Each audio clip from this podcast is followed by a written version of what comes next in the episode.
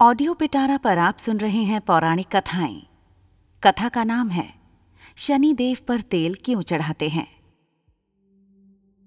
आनंद रामायण की एक कथा के अनुसार, लंका पर चढ़ाई के लिए समुद्र पर बांधे गए पुल की सुरक्षा का भार हनुमान जी को सौंपा गया था।